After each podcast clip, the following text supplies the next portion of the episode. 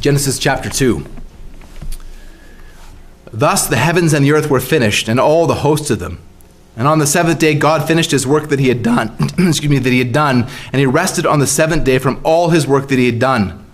So God blessed the seventh day, made it holy, because on it God rested from all his work that he had done in creation. These are the generations of the heavens and the earth when they were created, in the day the Lord God made the heavens and the earth, when no bush of the field was yet in the land, and no small plant of the field had yet sprung up. For the Lord God had not caused it to rain on the land, and there was no man to work the ground. And a mist was going up from the land, and was watering the whole face of the ground. Then the Lord God formed the man of dust, and of the dust from the ground, and breathed into his nostrils the breath of life, and the man became a living creature. And the Lord God planted a garden in Eden, in the east, and there he put the man whom he had formed. And out of the ground the Lord God made to spring up every tree that is pleasant to the sight and good for food. The tree of life was in the midst of the garden, and the tree of the knowledge of good and evil.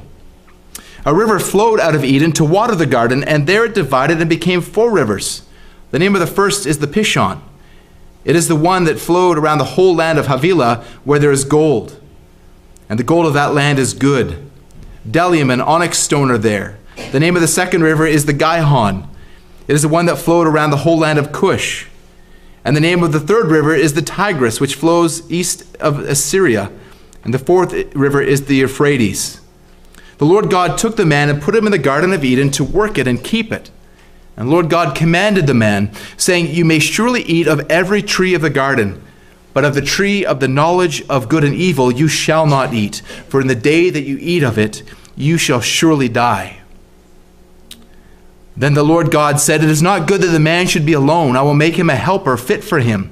So out of the ground the Lord God formed every beast of the field and every bird of the heavens, and brought them to the man to see what he would call them. Whatever the man called the living, every living creature, that was its name. The man gave names to all livestock and to the birds and the, of the heavens, to every beast of the field. But for Adam there was no there was not found a helper fit for him. So the Lord God caused a deep sleep to fall upon the man, and while he slept he took one of his ribs and closed it up in its place with flesh. And the rib that the Lord God had taken from the man he made into a woman and brought her to the man. And the man said, This at last is bone of my bones and flesh of my flesh. She should be called woman for she was taken out of man. Therefore, a man shall leave his father and his mother and hold fast to his wife, and they shall become one flesh. And the man and his wife were both naked, and they were not ashamed. This is the word of our Lord. Would you please be seated?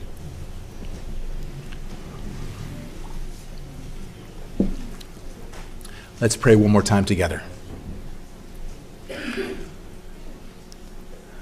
Our Lord and our God as we approach this passage of Scripture, Lord, we, we, we get a, a picture of who you are in relationship with, with mankind and with Adam and, and by extension with us. Lord, we see how you created man, how you cared for man, and Lord, how you called man to obedience. Lord, I, I, pray that as we consider these things this morning, that you would help us to see, Lord, how, how you have created us, and Lord, how you care for us, and how you are calling us to obedience. But I pray also that with the conviction of the Holy Spirit, you would help us to see that we have not obeyed as we should, that none of us have obeyed. Lord, that our only hope is in Jesus Christ, the one who did obey for us the one who was punished in our place for our disobedience. Lord, would you cause these glories of the gospel to resonate in our hearts as we see what you are calling us to, and, and Lord, the, the blessing which, which you shower upon us. Lord, blessings of your common grace, and especially blessings of the gospel of Jesus Christ, in whose name we pray. Amen. Well, this morning you are going to hear a sermon without sin. I've been at this church for almost eight years, and, and this is the first time that I will have preached a sermon without sin. Of course, this doesn't mean that the, the preacher standing before you is without sin. I'm the same sinner that you see standing here every week. But what I'm saying here is that there is no sin mentioned in this text. We're continuing our study of Genesis, and we've, we've already looked at the introduction from Genesis 1 1 to Genesis 2 3, which details the first week when God created the heavens and the earth and, and all that is in them, and then how God rested on the seventh day. And now we're going to be focusing on the creation of man. We've, we've seen that a little bit from, from Genesis 1 26 and 27, but, but now Moses here expands for the expands on the, the creation of man and what that entails here in the passage before us in, in, in Genesis chapter 2, verses 4 to 17. Now, sin is not mentioned in this text because, again, sin doesn't exist yet except as a potentiality. Man, at this point in the Genesis narrative, is sinless. Genesis 2 4 marks the beginning of the first Toledot, uh, the Toledot of the heavens and the earth. This is the first of the 10 sections of the book of Genesis. If you remember, we talked about that back in the introduction. Each section of Genesis begins with the words, These are the generations of. This happens 10 times in Genesis. For example, in 6 9, These are the generations of Noah. Or 37 2, These are the generations of Jacob. Now, the NASB and the NIV translate the word Toledot as account. This is the account of the heavens and the earth. And, and it makes sense that they would, they would use um, that word because, because each time that this is introduced, this, each new section is, is like a, a, a smaller story as part of the bigger story of Genesis and of the bigger story of redemption history. But here, the, the word it, it, but the word Toledo is best translated as, as generations, as you see in the ESV, or as, as offspring. Now, this section, this first Toledot, extends from Genesis 2 4 to 4 26. It details the events leading up to the fall and the events that take place soon after the fall. Genesis chapter 2 deals with the events of the fifth and the sixth days. Genesis 2 really needs to be closely read with Genesis chapter 1. It's, it's focusing on, at first on the, the description of God's creation of the land before the creation of man, and then with the creation of man, and then, as we'll see, with the covenant of works. Again, this morning we're going to be focusing just on verses 4 to 17, which really are, are about the Lord's, the Lord God's relationship with man.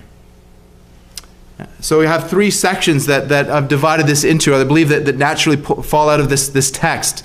In chapter 2, verses 4 to 7, we see the Lord God's creation of man in the garden. And then verses 8 to 14, we see the Lord God's care for man in the garden. And then in verses 15 to 17, we see the Lord God's covenant with man in the garden.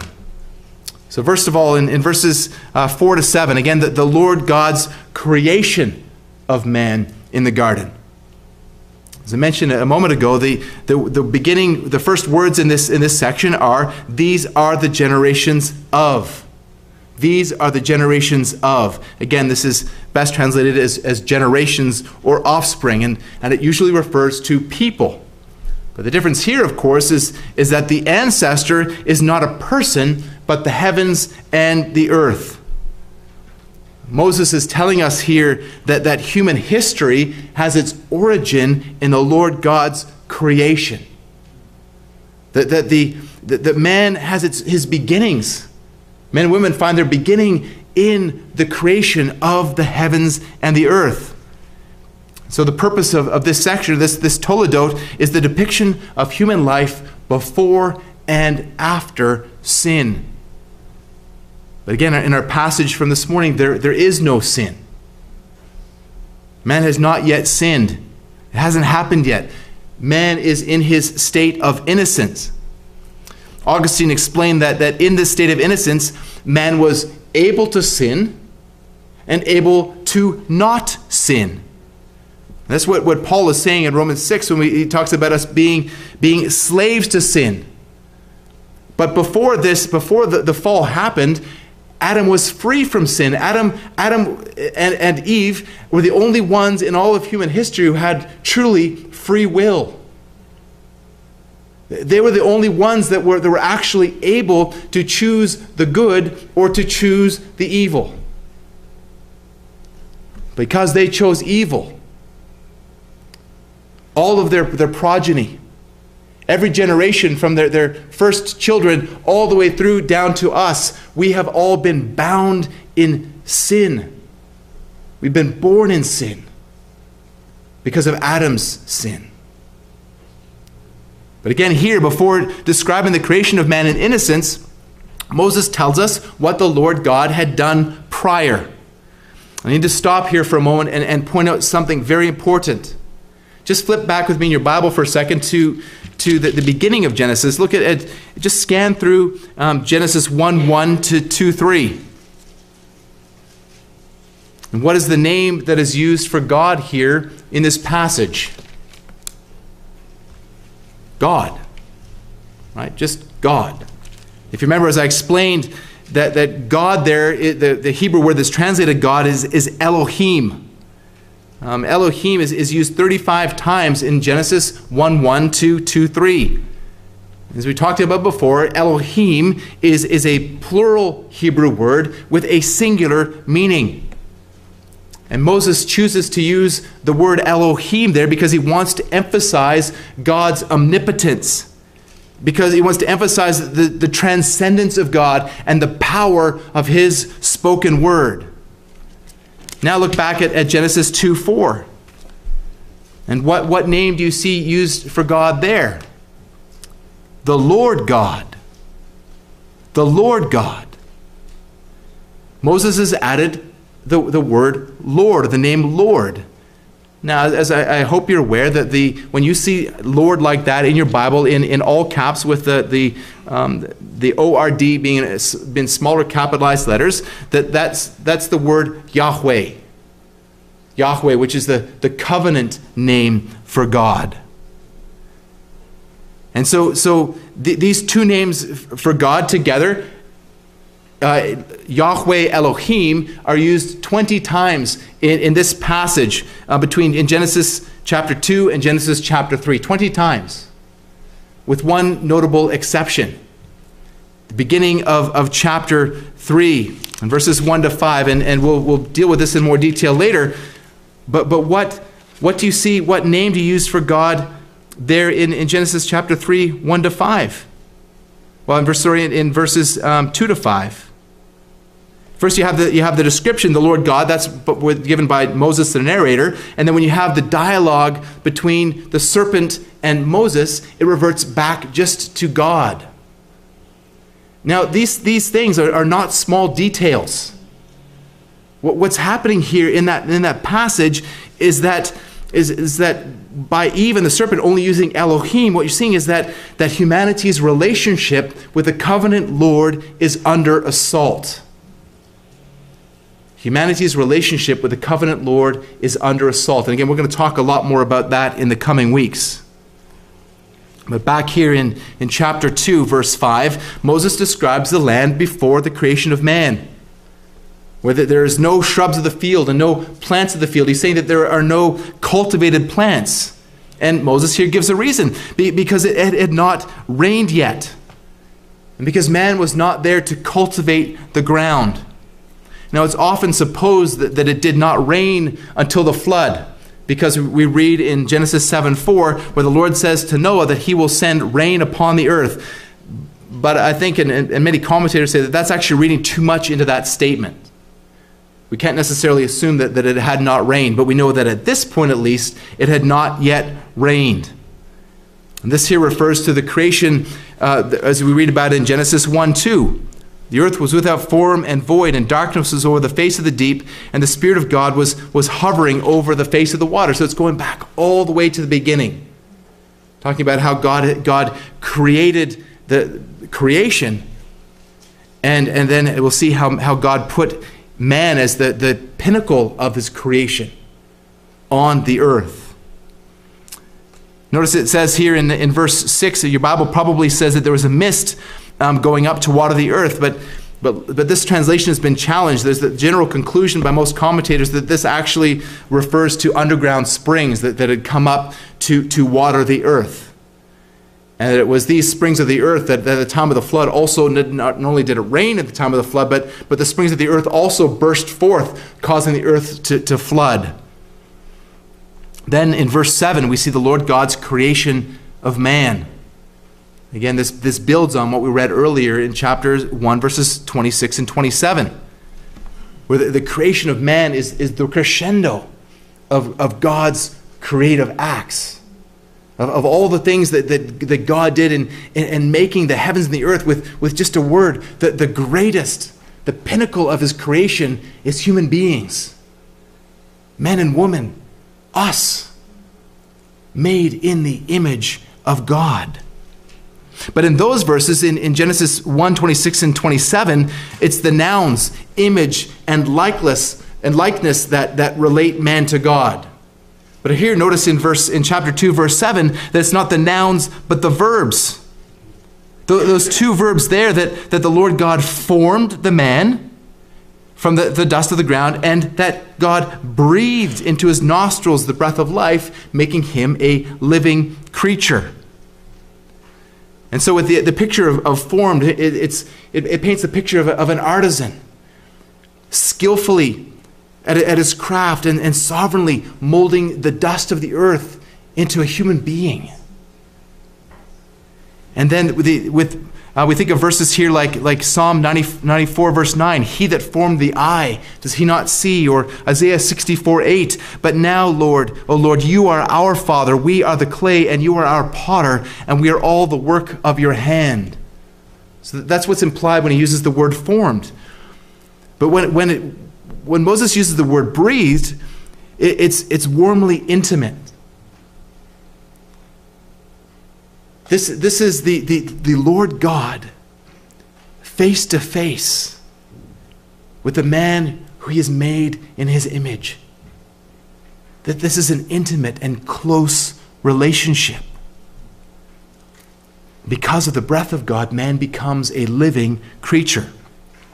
Donald Grey Barnhouse says that man lives by inhaling, the Lord God gives by exhaling. We are creatures, and He is the creator. And all of this is the incomparable blessing that, that, that man enjoys in his innocence. But these blessings that we read of here, uh, of, of creation in, in, in chapter 2, verses 5 to 7, are a stark contrast with the effects of the fall, especially those in, in chapter 3, verses 8 to 24. So the, the, the shrubs and plants that we read of here give, give way to thorns and thistles. There, there is no rain on the ground here, but in, in, in Genesis 7 4, God says, I will send rain. And He sends a lot of rain. Here, there, there's no man yet to, to work the ground, but then, this, then you see man cast from the garden to toil and labor by the, the sweat of his brow. You see man created from dust, but then you see man returning to dust. You see man as a once living creature, now dead.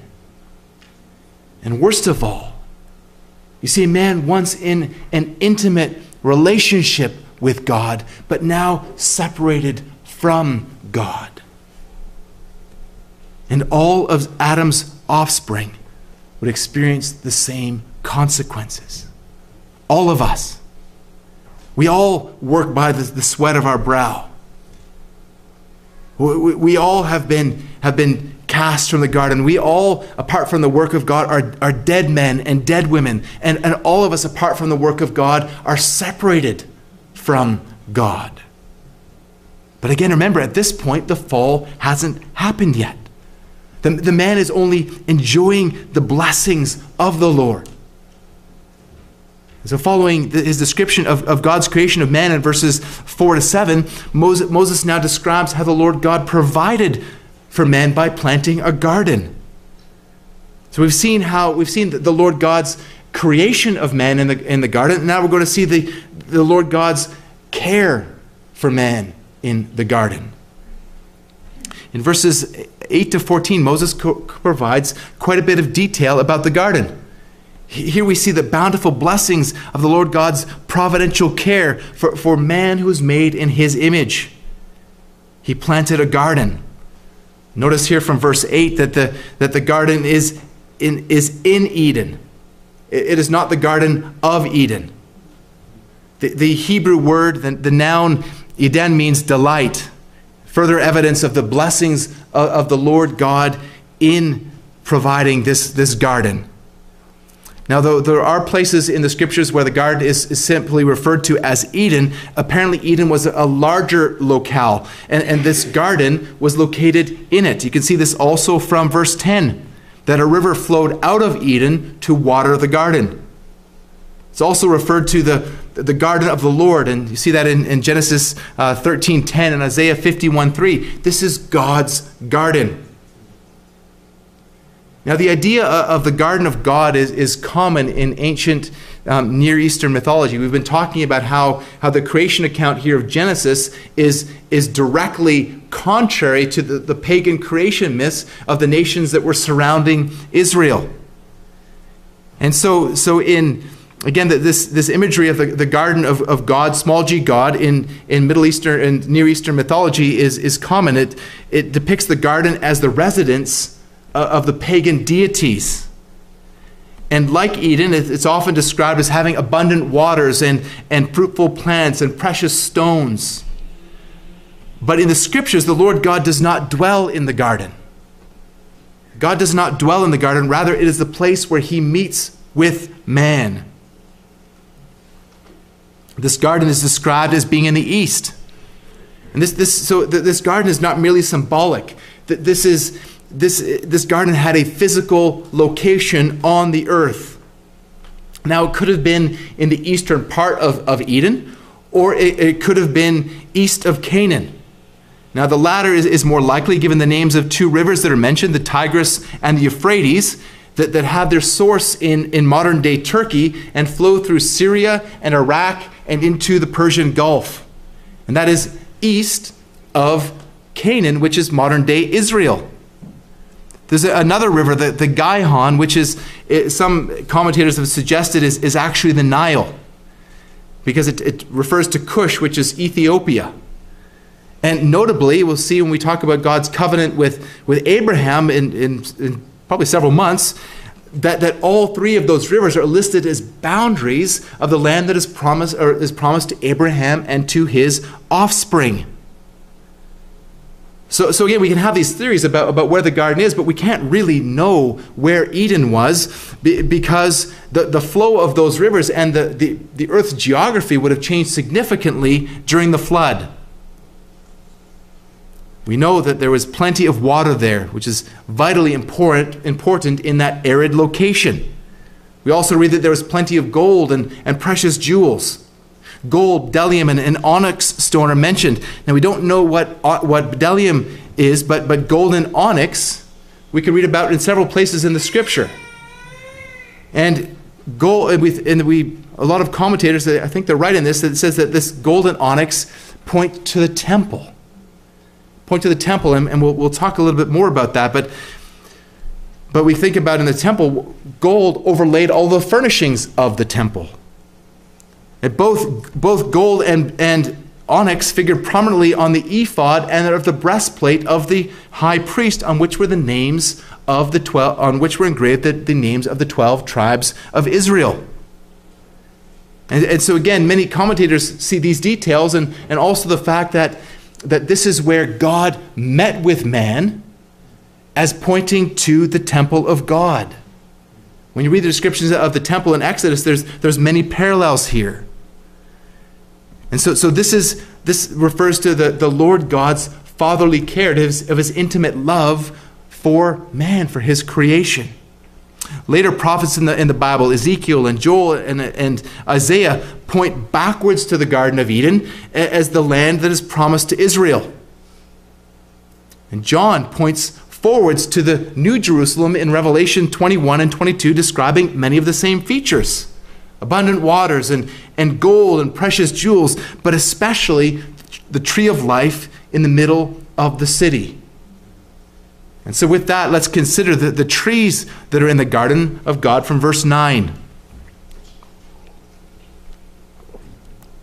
The Lord God made to spring up every tree that is pleasant to the sight and good for food.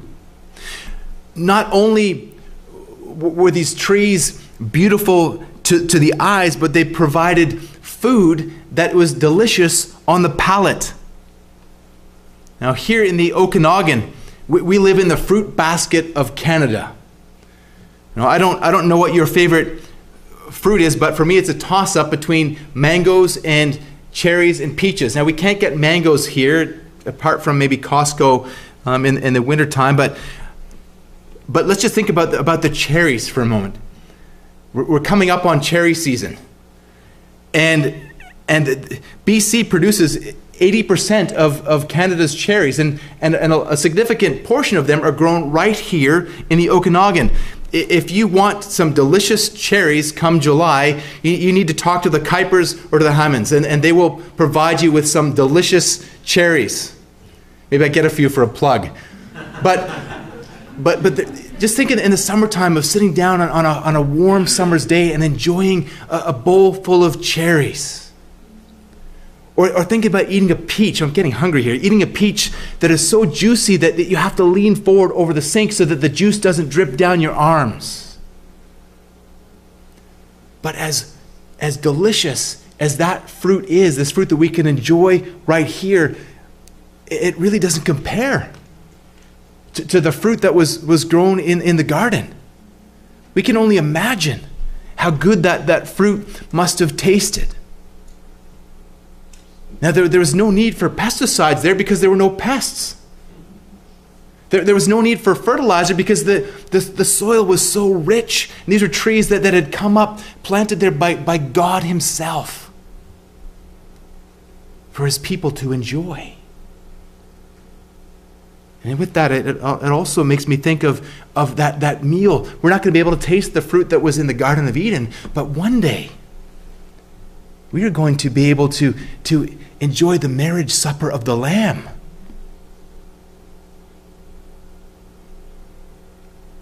Again, I, I think you could, you could argue that even the, the fruit in the, the tree of the, of the trees of that garden were, were nothing compared to what the, the food will be like on that table, on that day.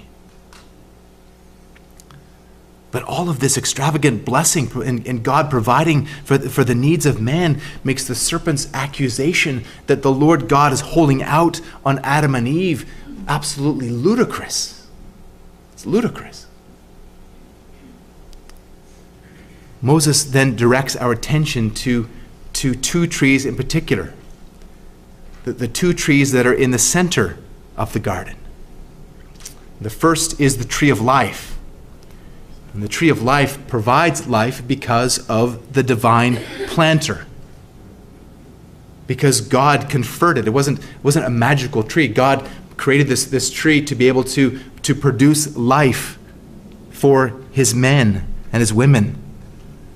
There's no suggestion in this text that man was created immortal, but that man received immortality from the Lord by giving him access to the tree of life. The other tree in the garden, of course, is the, the tree of the, the knowledge of good and evil. There's all kinds of theories as to what the nature of that, that knowledge is, and some would suggest it was sexual knowledge. But, well, it can't be that because, because prior to the fall, men and women are, are given the command to be fruitful and multiply as a blessing from the Lord. Some would suggest that it's moral discernment. Well, that can't be the case either because, because obviously man would have been able to tell the difference between obedience and disobedience. Otherwise, there'd be no point in God giving him a command. It's more likely that, that it's, it's divine wisdom, the desire to, to be like God and to act with moral autonomy. Again, we don't know really the, the full extent of, of what this means, but, but there's a su- suggestion in Genesis 3.22 that where apparently eating the fruit of this tree gave a kind of knowledge that was, was meant to be for God alone.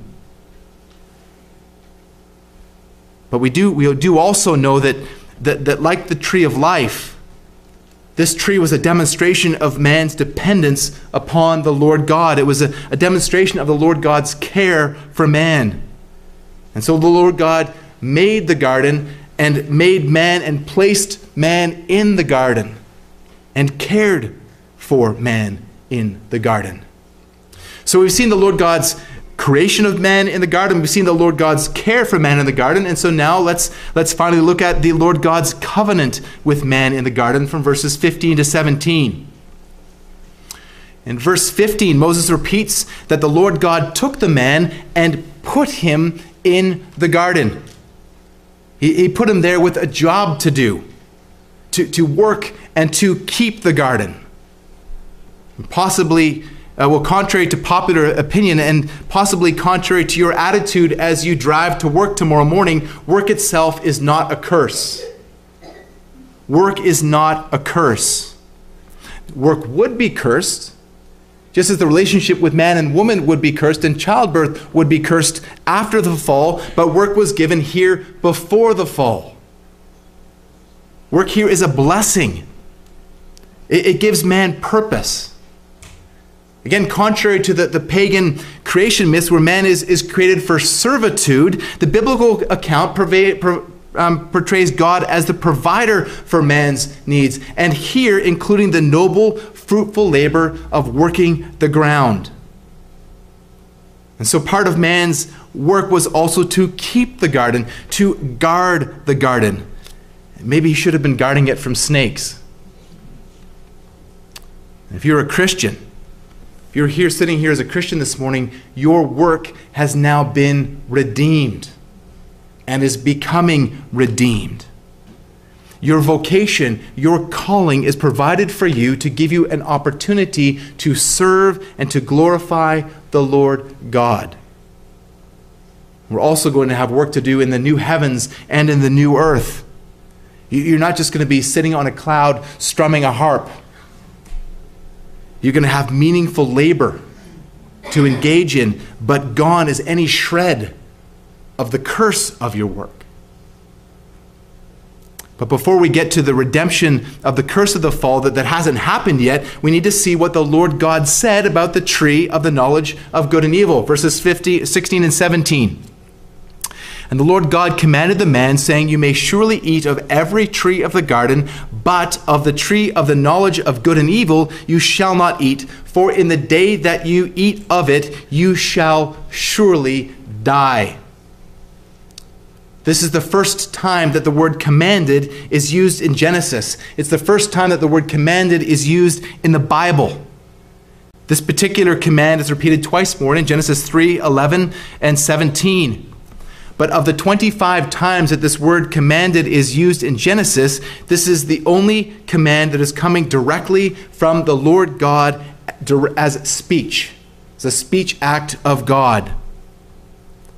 And the command here is, is simply not to eat of the fruit of the, the tree of the knowledge of good and evil. Don't eat from that one tree. That's it. Don't do it.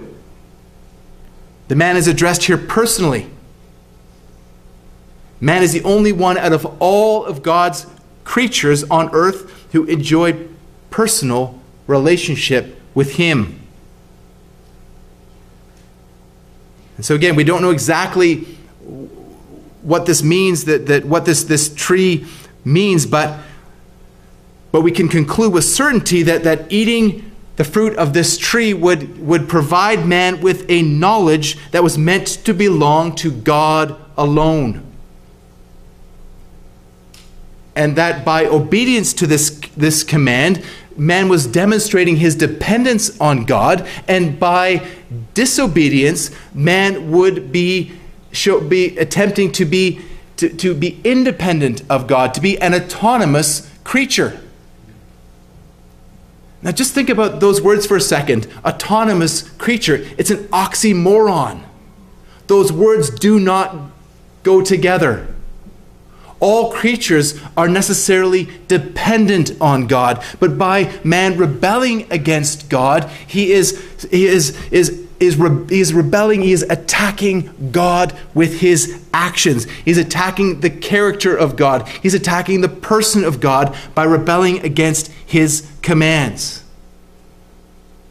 But again, that hasn't happened yet. It wouldn't take very long. But man at this point is still in his innocence. Again, the Lord God told the man, You are free to eat from every tree, every tree but one. Friends, freedom without limits is not freedom. Freedom without limits is not freedom. Well, some might wonder well, if man wasn't allowed to eat from the tree, well, then why would God put the tree there in the first place? Why would God put a tree in the garden that would kill man or that could kill man? And why didn't God why didn't God keep man from access to the tree? Well, first of all, we, again, we can't charge God with, with, with being stingy.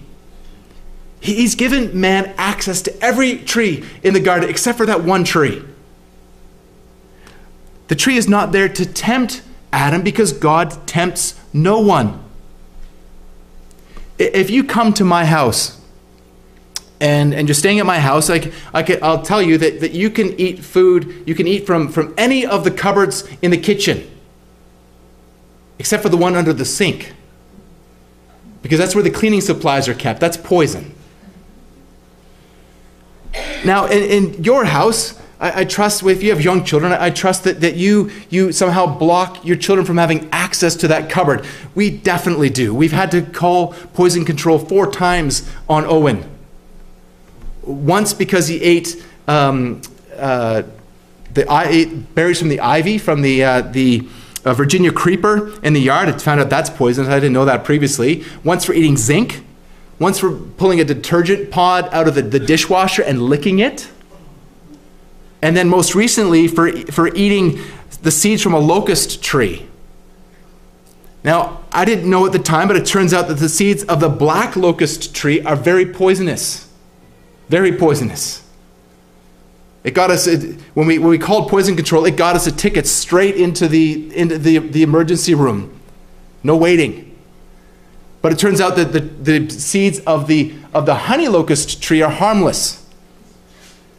So, anyway, that's a little lesson in botany for you, but, but and please don't judge my parenting. Um, hopefully, we won't have to do that again. But, but if you're not going to judge my parenting, you certainly should not judge God's parenting. You need to remember that Adam was not a child. Adam was not a child. You also need to remember that, that, that Adam, unlike our children, was able to not sin. Adam had an ability that our children don't have. Our children have not had the ability, apart from Christ, to obey. And so the fruit of that tree gave Adam the opportunity for worshipful obedience. Martin Luther likened the tree to Adam's church, an altar and pulpit. He, he said that here, Adam was, was to yield to God the obedience that he owed. He's able to give recognition to the word and to the will of God, to give thanks to God, and to call upon God for aid against temptation.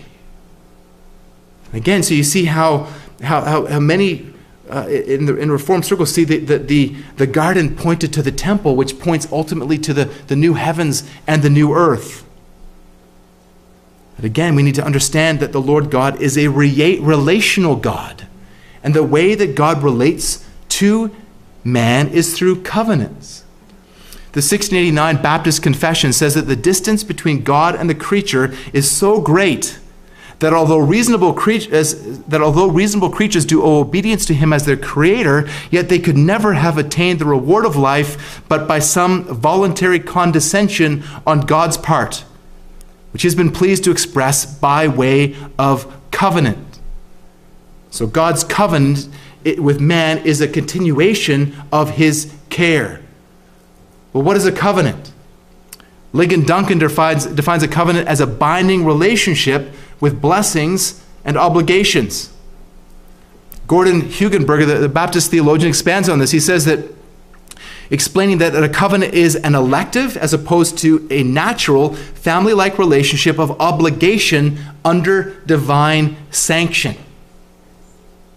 And Hugenberger identifies five elements of covenants two parties, and one of whom is the divine witness, a historical prologue of, of past blessings of stipulations or, or, rules, of, of sanctions. So it's, it's punishments for disobedience, of a ratifying oath or a sign. And all of these are present in Genesis 2 16 and 17. We have the two parties, Adam and the Lord God as the witness. We have the historical prologue of, of past blessings in, in the preparation in the God's preparation of the garden for man we have the stipulations don't eat of the fruit of the tree of the knowledge of good and evil. We have the sanctions death. And we have the ratifying oath and sign, which is the tree of life. So, this covenant that, that God made with Adam in the garden is often referred to by Reformed theologians as the covenant of works. And under the covenant of works, perfect obedience is required. Obedience means life, and disobedience means death. The covenant says, Do this and you will live. R.C. Sproul explains that the covenant of works refers to the covenant that God made with, with Adam and Eve in their pristine purity before the fall, in which God promised them blessedness contingent upon their obedience to his command. Under this covenant, Man must do what he has been commanded to do in order to remain in the blessed state. It all depends on what man did. Now, this is not a way of salvation because man didn't need salvation at this point, he, he wasn't lost. Walt Chantry says that it was for a truly the truly sinless and blessed man to continue in and to be confirmed in his blessedness. Some, some would see this as a, as a form of a, a probationary period where, where Adam was promised that obedience would be rewarded with eternal life and disobedience would be punished with death. Again, obey and you will live, disobey and you will die.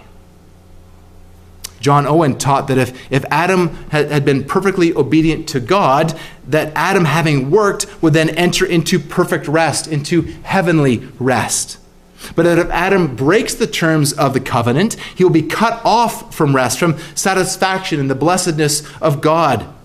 And Owen says that a token of that promised rest is that God sanctifies the Sabbath and commands its remembrance and, his, and its observation.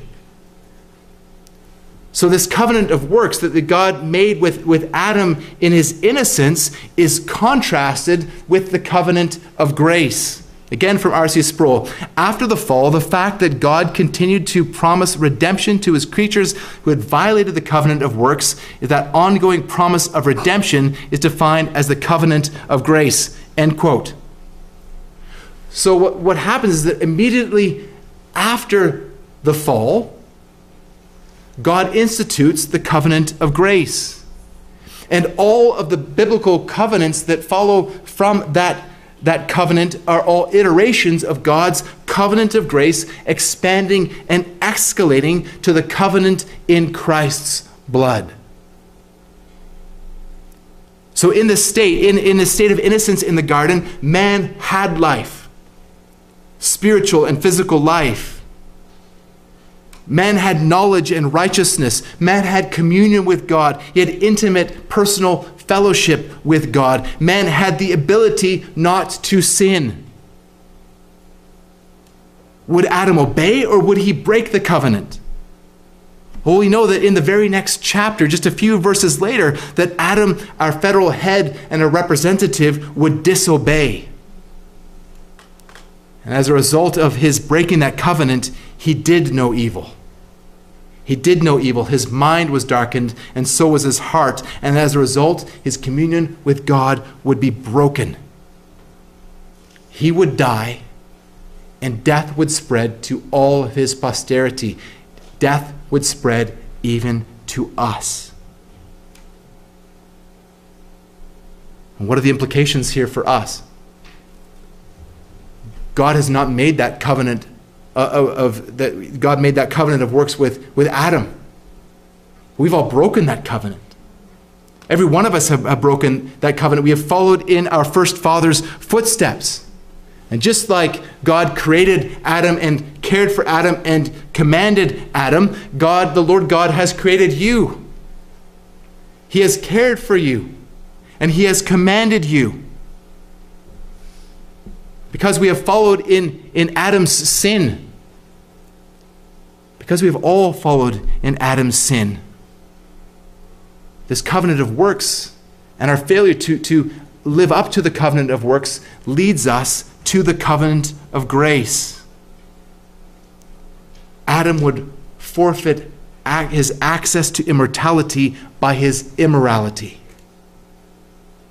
The same is true of each of us. Adam would disobey and give death. But Jesus Christ, the last Adam, would give life to all who repent and believe in him. Jesus Christ perfectly obeyed the covenant of works. He's the only one who ever did. Christ finished the work that had been given to him to do, and the merit of his entire life and work, and who satisfied all of the righteous requirements of the covenant of works, obtains the right for all of those who repent and believe in him. And so in Christ, we escape the curse of that covenant. All of us were cursed under the covenant of works. But in the covenant of grace, there is no curse. Because God did in Christ all that needed to be done. There were two trees in the garden the tree of life and the, the tree of the knowledge of good and evil. But there's a third tree. There's a third tree the tree of death the cross. And Jesus embraced the tree of death so that we now have access to the tree of life. The, the death that we died in Adam could only be overcome by the death of Christ. Not only did Jesus obey the covenant of works, he also bore the consequences of the curse for Adam's disobedience to the covenant of works. So, Adam, our first father, ate from the fruit of the tree of the knowledge of good and evil and forfeited his access to the tree of life. And we all followed after him. Adam's disobedience to the covenant of works would drive him out of the garden. Let it drive us to Christ. Let's pray together.